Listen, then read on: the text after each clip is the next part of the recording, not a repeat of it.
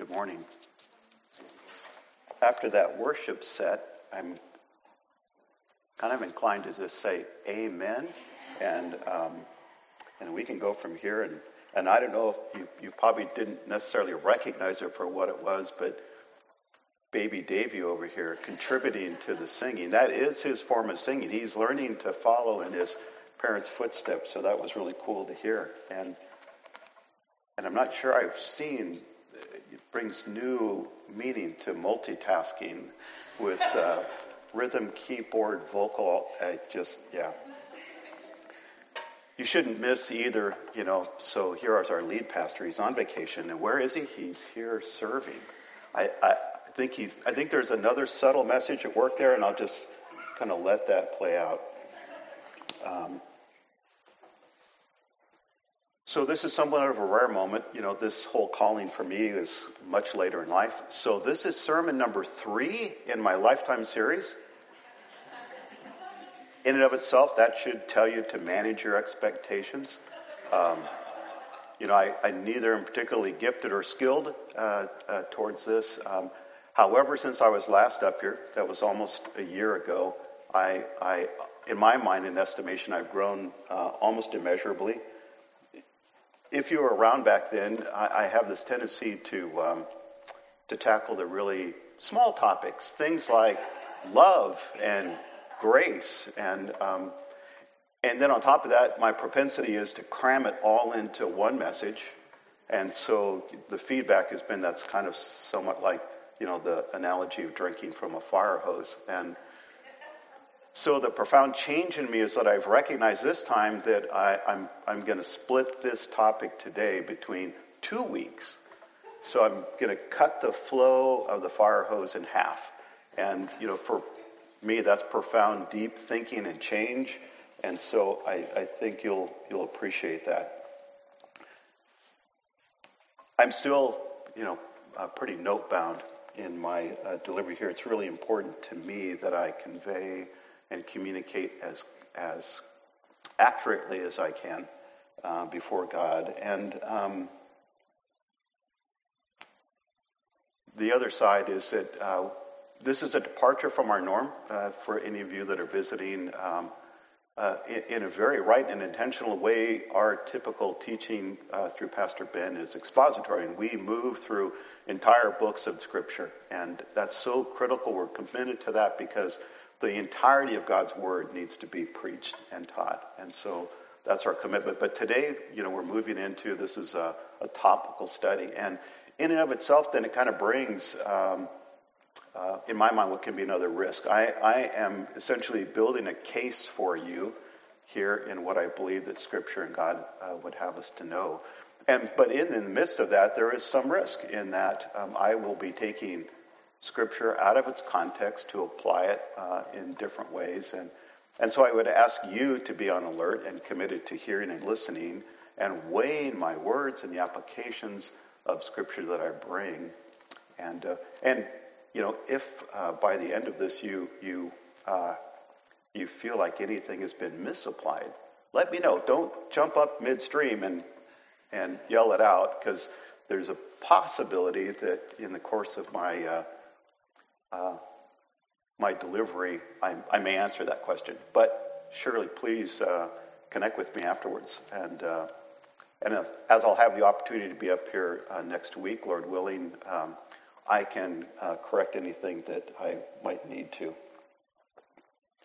So as we enter into this topic of humility, it's so significant. And I can speak for myself in that God continually and regularly reveals to me just how proud I am and how much more work he still has yet to do in my life.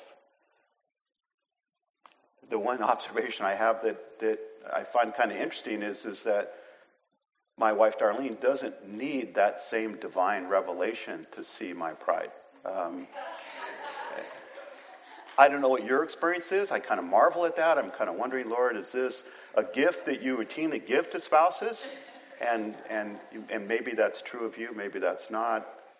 If it seems to be somewhat universal, then there might be another message there in that we should be Maybe we should take that input more seriously. This may indeed be God's provision to us for those of us that are married. I know and I can testify that God has used Arlene as probably the most profound change agent in my life. So it's a good thing. But as I say that too, and we go through this, at times I'll be sharing pretty pointedly with you. And some of this is kind of tough today. As I break this in half too, I may leave you in a disruptive state today for us to pick back up next week. And but there's great stuff. I believe in God's word, what he has for us. So as I speak, I just want you to know that I'm as much preaching to myself as I'm sharing with you guys. So as it turns out, there's very little that happens in our spiritual life in the absence of humility. I think that's a bold statement, but I think that we can support that through God's word today. Let's just begin rightly in prayer. Father, thank you. You love us so greatly. We are so blessed. Your grace is so amazing. Lord, we just look to you confidently, expectantly, knowing that what you're about, your will is that we would look increasingly like Jesus. So we commit ourselves to this time. We pray you'll use these words. We know that your word will not return void. We thank you in advance for the work that you're doing both in us and through us. And we pray this all in Jesus' name. Amen. Those of you that don't know me, I have this great propensity for tears, but I came prepared. So I just have to work through it, and I hope that won't be a distraction to you as we go. So, humility. We usually start with a topic like this, and we have to bring some definition to it. And as you go out to the dictionaries, you're going to find lots of language that suggests that humility is a low sense of self-regard. Sometimes a sense of unworthiness, an attitude that you have no special importance in comparison to others. Other definitions will suggest that it's an accurate understanding of your self-worth. And in most cases, it's going to recognize that the antithesis of humility is, of course, is pride. And humility is seen in some cases as freedom from arrogance. And there's truth in all those views, but the really cool thing is in our Christian faith, God provides a really robust understanding of true humility. And of course, Jesus is our ultimate example. Augustine, or an early church father, dating all the way back to the 350s, who has had significant impact on the practical theology of both Protestants and Catholics to this very day. He's quoted, "If you ask me what is the first precept of the Christian religion, I will answer first, second, and third, humility." So there's something very significant here, very foundational in humility to our faith. So let me put forward what I think is a good general definition to start with from this biblical godly perspective. Humility, the habitual frame of mind of a child of God, is that of one who feels not only that he owes all his natural gifts, etc., to God, but he has been the object of undeserving redeeming love, and who regards himself as being not his own but God's in Christ. He cannot exalt himself, for he knows that he has nothing of himself. So this humble mind is at the root of all other graces and virtues. That's a quote from W.L. Walker, dated 1915, as he wrote it for the International Standard Bible Encyclopedia. But he captures it well, and it's going to need some unpacking. So as I look at this and ponder this and ponder the whole, I think, of Scripture, I come away with three foundational beginnings that I think are implied in this definition are supported in Scripture. This is as close, I think, as I'll ever come to a three-point message. So, this was not intentional. I just had these three beginning foundations. So the very first beginning foundation that I see here is understanding our position, our relationship to God. And if I could put it really simply, it would be this. God is God, and I'm not. That's humbling, right? We clearly need to recognize that. King David said in Psalm 8, 3 through 6, "When I look at your heavens and the work of your fingers, the moon and the stars which you have set in place, what is man that you are mindful of him, and the son of man that you care for him? Yet you have made him a little lower than the heavenly beings and crowned him with glory and honor. You have given him dominion over the works of your hands. You have put all things under his feet." So all that exists is from God, including us. There's nothing we have or are that is not created in us or given to us by him. So you think about, in comparison to us, God, this Trinity of Father, Son, and Holy Spirit that we look to, is in one sense utterly transcendent. He's beyond us. He's wholly other. He's holy, all-powerful, all-knowing, timeless, without beginning or end. He's everywhere present, beyond the created space and time continuum. His very nature, in comparison to us, demands no other reasonable response than that of awe.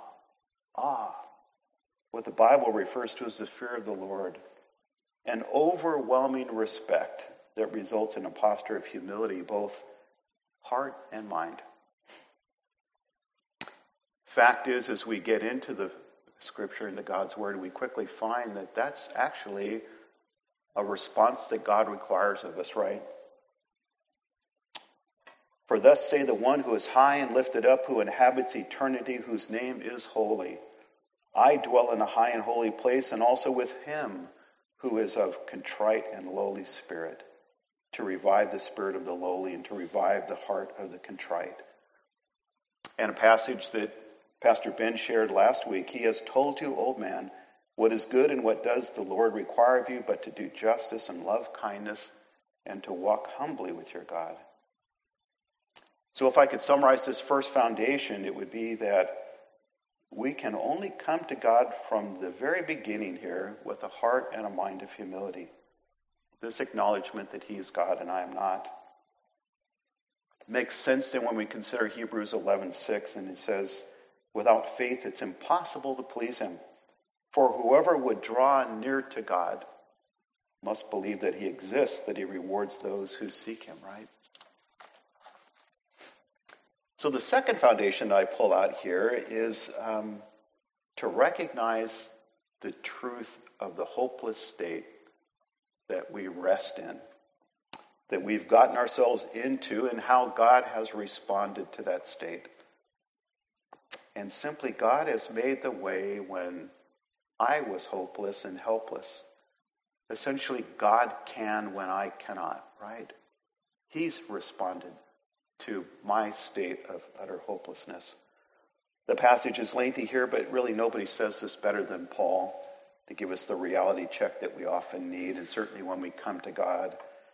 But this Romans passage 1:18 through 23, I know you're all familiar with, "But for the wrath of God is revealed from heaven against all ungodliness and unrighteousness of men, who by their unrighteousness suppress the truth.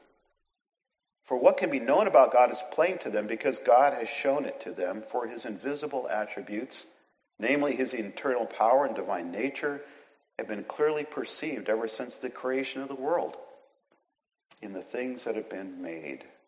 So they," us, "were without excuse.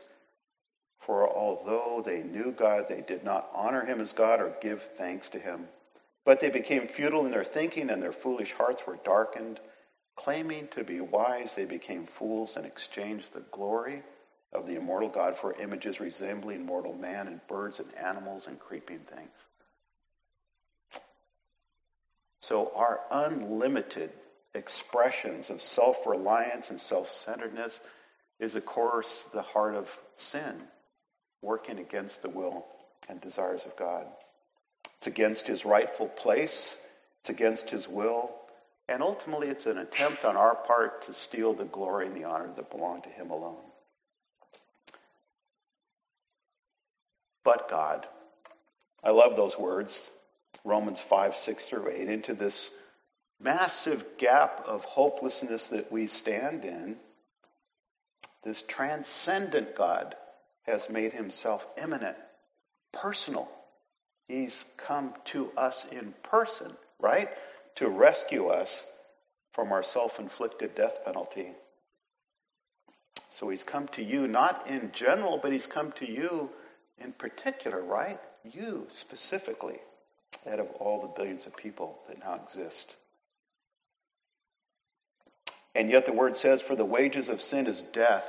Physical, yes, but spiritual separation from God for eternity, right? But the free gift of God is eternal life in Christ Jesus our Lord. And then, in my mind, Jesus said it in the best-known verse that's so dear to all of us, that God so loved the world that he gave his only Son, that whoever believes in him should not perish, but have eternal life, right? John 3:16. And then the Apostle Paul, you see, at just the right time, when we were still powerless, Christ died for the ungodly. Very rarely will anyone die for a righteous man, though for a good man, someone might possibly dare to die.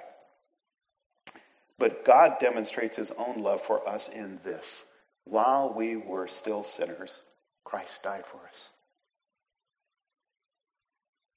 So, if you're convinced of the first foundation that I laid, that God is truly God, we're not.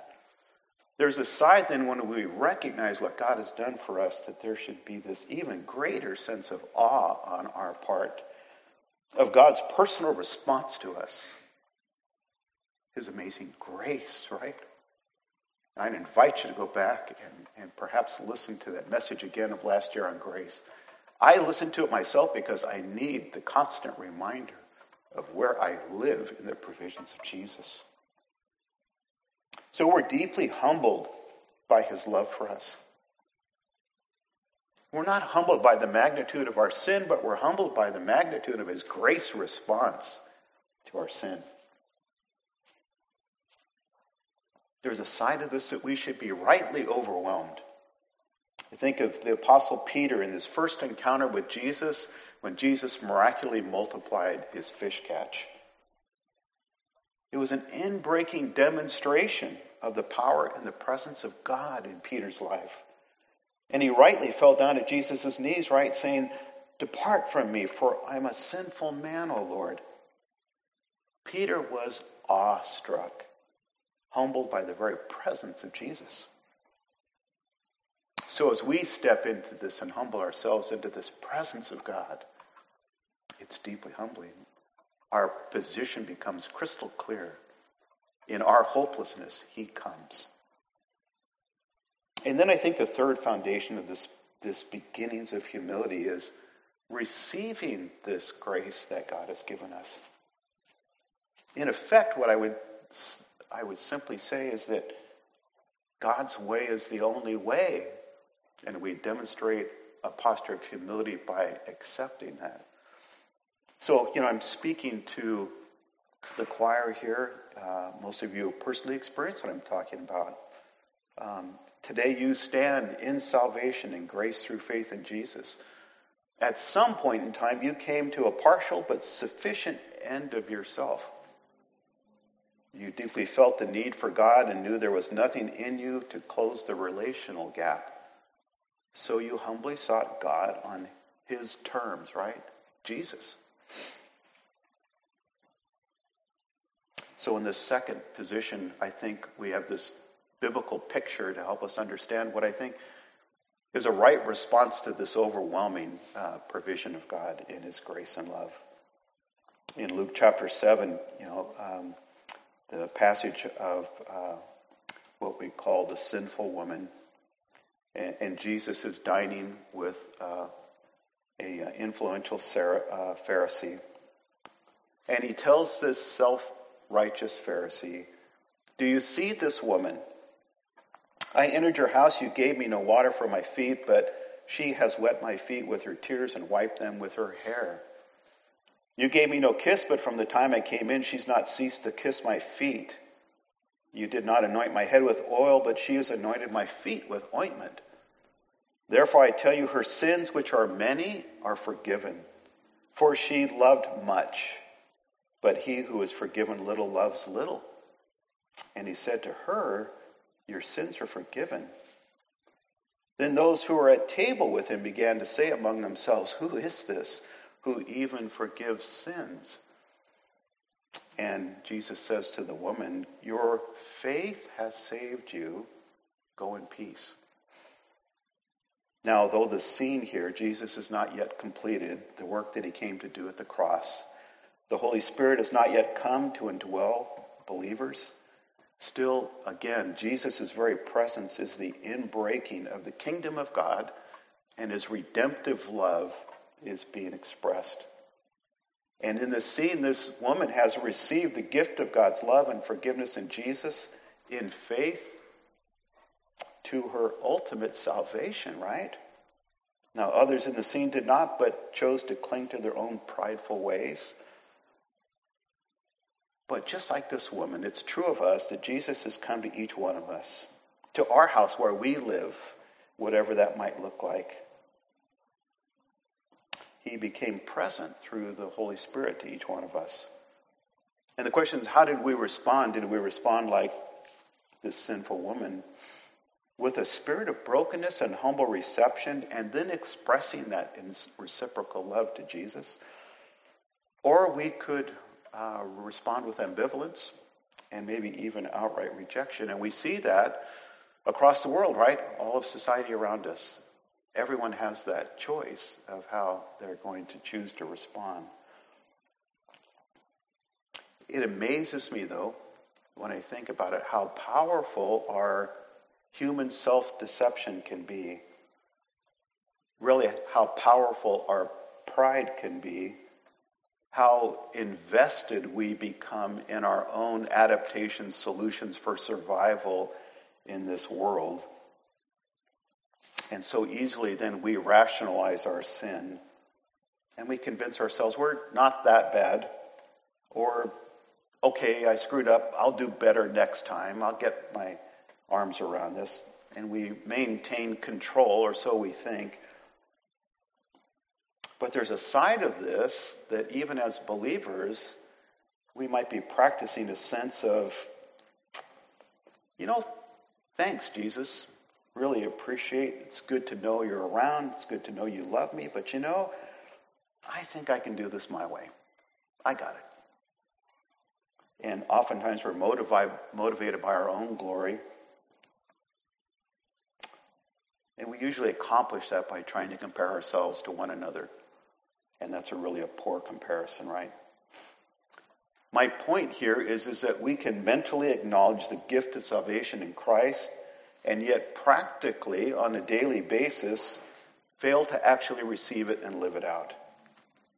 And we'll talk more about that. Just a side note. I deliberately used the words partial and sufficient earlier in reference to when we come to the end of ourselves and realize our need for God's salvation. And I just want to emphasize here that the truth is that we will live out this life walking with God, and we will progressively grow under the power and the tutelage of the Holy Spirit in the realization of just how great God's love and grace is to us. But that will only come as we also, and almost equally, come to understand from a godly perspective of how proud and sinful and needy we really are. So there's a painful side to that, but this enormous redemptive side to that. And that is much of our ongoing process of sanctification as we walk out our faith together. I just want to acknowledge that as I talk about that and pointedly come at this issue of humility. But as we walk out our life, of course, with him, in relationship with him, his grace, his mercy, his compassion, his patience take on greater and greater meaning. And I say for those, I think the longer you walk with Christ, the closer you're relationally walking with Jesus.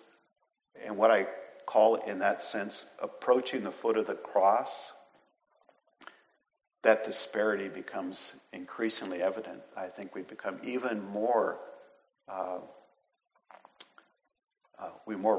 readily recognize just how significant the gap is that from the very beginning Jesus has met on our behalf through grace.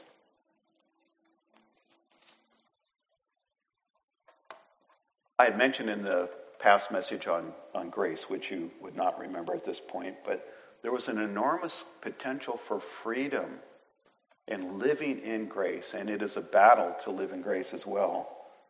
The truth is, as our pride wanes, as God continues to heal, reveal, and we repent of that, and our love for God and others grow, the result is grace. And when we live out of grace, we gain freedom over this need to compare ourselves to one another. We're freed from the need to attempt to earn our salvation. And it's a wonderful place to live, as opposed to the place that we often get trapped in.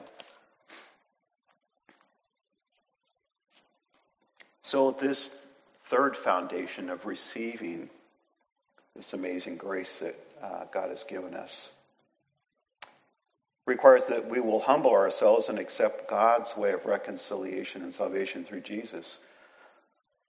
You know, Jesus responded to the disciples at one point who were competing for first place in Matthew 18. And he says, "And calling to him a child, he put him in the midst of them and said, 'Truly I say to you, and unless you turn and become like children, you will never enter the kingdom of heaven. Whoever humbles himself like this child is the greatest in the kingdom of heaven.'" And the Apostle Peter testifies in Acts 4, "This Jesus is the stone that was rejected by you, the builders, which has become the cornerstone. And there is salvation in no one else, for there's no other name under heaven given among men by which we must be saved." So one of the things you see working out in the world around us today is that though people know that God exists, deny his existence, reject his provision in Jesus, and refuse to humble themselves and come to him on his terms. So just recapping these three foundations that hopefully we've laid here, we're humbly accepting that God is God and I'm not, and all that fully means. Two, that God can when I cannot. He alone makes the way for a restored relationship to himself, and I'm utterly helpless to change my condition. And then third, God's way is the only way. There's no workaround. There's no other option but to accept the gift in Jesus or reject it. So these three foundations together in the very beginnings of things, I believe, result in a posture of humility. And that posture changes our priorities. Our concerns should change, and rightly so. We begin to think more in terms of, what does God think? What does God care about? What's God's will? Who am I to him? What does he want from me? How has he and is he communicating to me? Now at this point, because I know that a lot of you have booked a lot of seat hours in church settings just like this, you could be saying to yourself, "Craig, I got it. Heard this 1,000 times. Tell me something I don't already know." And based on my own heart, my own experience, I have to say, do we really get it? Really? And then I have to look at my life and say, does my life demonstrate an increasing measure that indeed I do get it? So what do I mean as I say that? I think that there seems to be, in practice, a significant disconnect between what I think is our right response and then what is our actual response to God. Oftentimes it seems to be at odds. As it turns out, when we look at the biblical record, this is not a new condition for us, for mankind as a whole. When we look at the nation of Israel, God's chosen people under the Old Covenant, God provided a way to deal with their sin and to remain in fellowship with Him.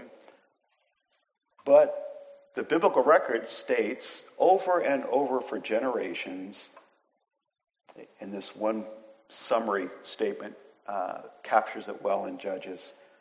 The people of Israel did what was evil in the sight of the Lord and served the Baals, and they abandoned the Lord, the God of their fathers, who had brought them out of the land of Egypt, and they went after other gods from among the gods of the peoples who were around them and bowed down to them, and they provoked the Lord to anger. So despite this incredible long history of God's presence, provision, faithfulness, loving kindness, and rescue, as well as the constant reminder of God's prophets, the people continued to abandon God's love and turn their backs on Him. They refused to humble themselves to God, but in pride rather demanded to go their own way. You may say, well, that was then, but not true today. We're not bowing down to foreign gods. We haven't forgotten God. Yet, I think there's a parallel here. So think about this. Follow with me if you will. So as I see it, as we stand here today as believers, as followers of Jesus, we're under the new covenant. God has come in person as Jesus, redeemed us by paying the price for our sin at the cross. God fulfilled His own prophetic promise for a new covenant, Jeremiah 31. And He's sent the Holy Spirit to live in us and guide us into all of His ways. He's provided His word for us. He could not be more personal and present than the indwelling Holy Spirit, yet He is gracious and patient with our humanity. And yet, it's still true that He reveals Himself most fully to the humble person who seeks Him and responds in love. When I think of anyone, God knows that love cannot be forced, though He commands it of us. All throughout the testimony of Scripture, God has cared most about our heart and not our activities.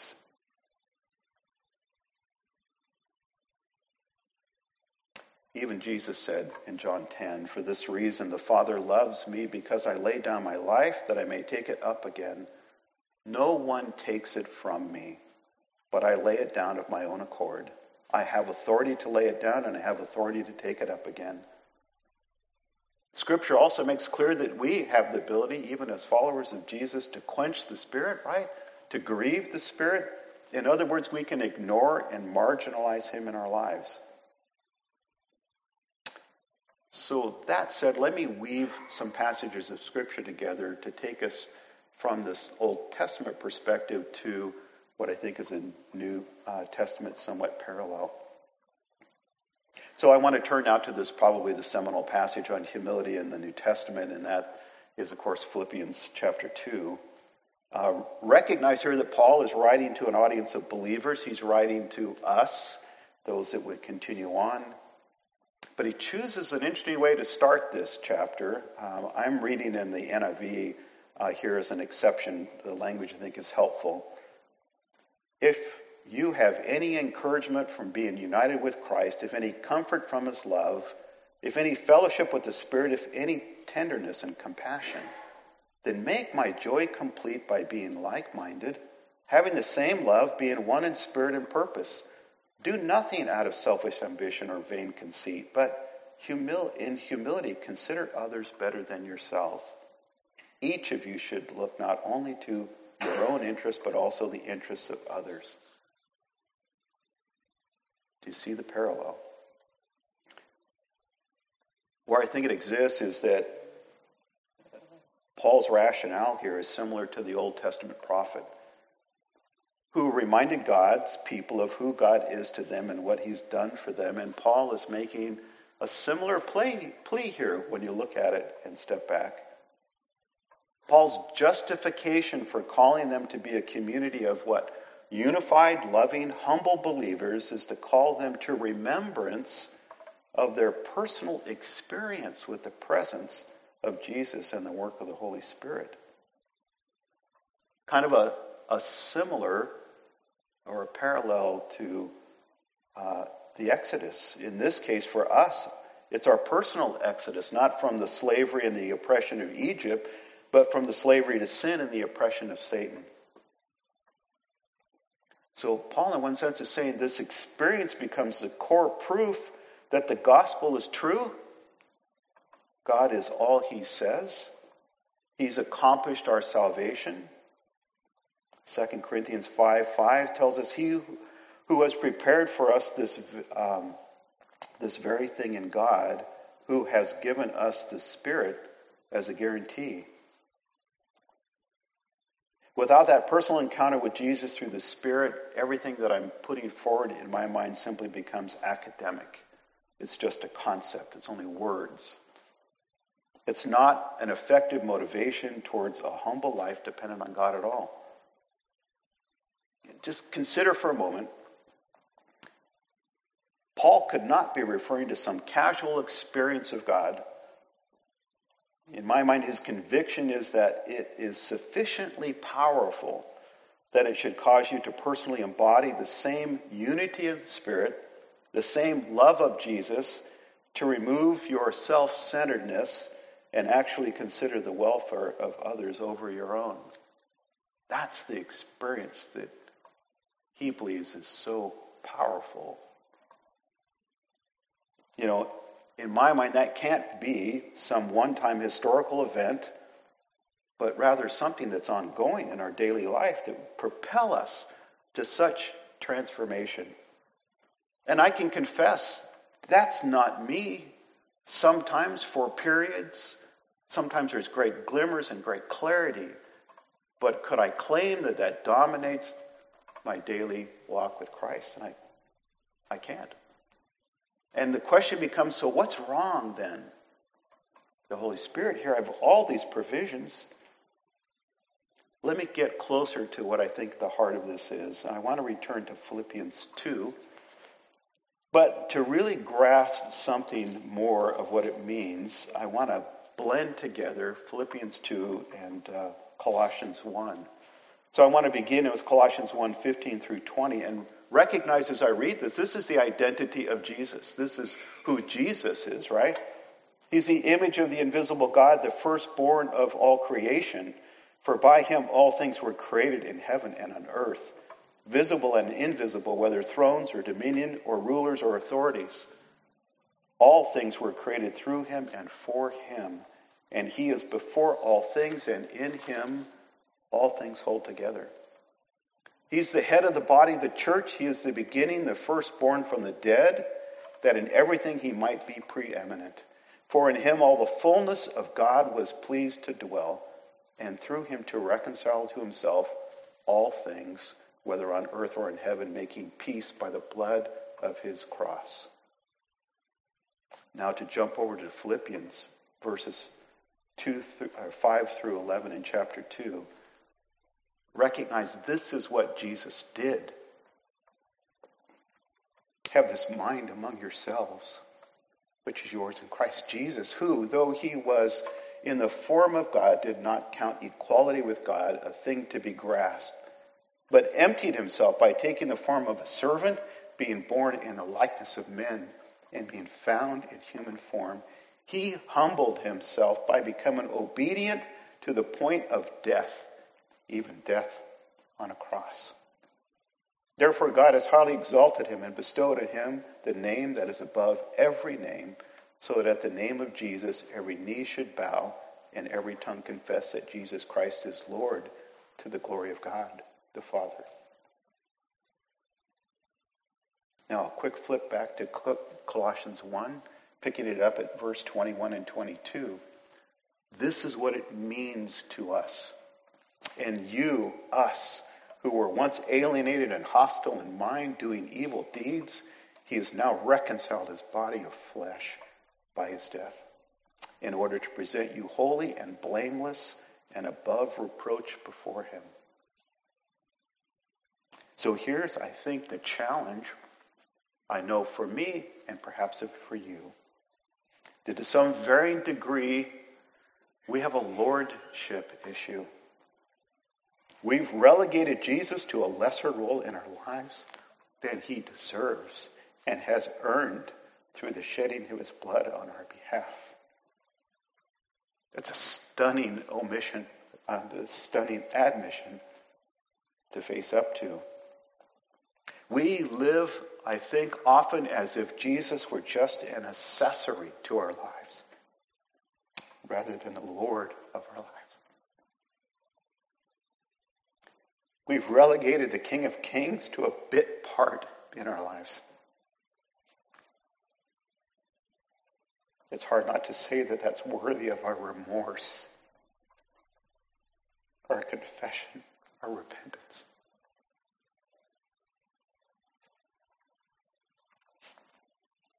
Let me add to the tension here, if this isn't sufficient. So though we've been given the Spirit to guide us into all truth, empower us in spiritual transformation, he's actively working in each one of us to will and to work according to his good pleasure, right? According to Philippians 2:13. We're warned, though, from 1 Peter 5:5, and Peter is speaking to believers who are under tremendous persecution because of their faith in Jesus. And he says, clothe yourselves, all of you, with humility towards one another, for God what? He opposes the proud, but gives grace to the humble. So if we insist on our self-centeredness, God will actively resist us. When we consider then this if-then equation that Paul gives us in Philippians 2, the question becomes, if we really want more of Jesus, how can we increase our personal experience through the Holy Spirit so as to increase our humility and position ourselves to receive even more of Jesus and his grace? That's the challenge that I want to grapple with. That's the high priority going to each new day. So this challenge is not new for, I think, all believers. We see it throughout Scripture, but yet we serve this great high priest in Jesus who knows firsthand our struggle in living out in the flesh in this broken world. And in the midst of this, he is our constant advocate, right? We know the Holy Spirit's not going to give up on us. He provides the power to transform us, to change us. But the important takeaway here is that we have an active role. And as I kind of wrap this then, the challenge I leave with you and the ask I have is that as you go into this next week, will you think and pray over this question? What have I and am I experiencing of Jesus through the Holy Spirit? And is it sufficient motivation to want me to love and please him, to rightly respond? Again, that question, what have I and am I experiencing of Jesus through the work of the Holy Spirit? Is that motivation there that Paul speaks of? Is that experience there sufficient that I would want to pursue what it looks like to love him more deeply, to humble myself? And then next week what we'll do is we'll pick this back up. And of course, God has made amazing provision for us. But we're going to look at how to change our direction and cooperate and respond in new ways to what God is already doing in us and for us. We're essentially going to look at how can we put humility into everyday practice. It's so worthy, and there is great hope in this. But the challenge is there. And there is so much more of Jesus for us to experience. And joy And you're also going to find that there's another significant provision of freedom for us in humility.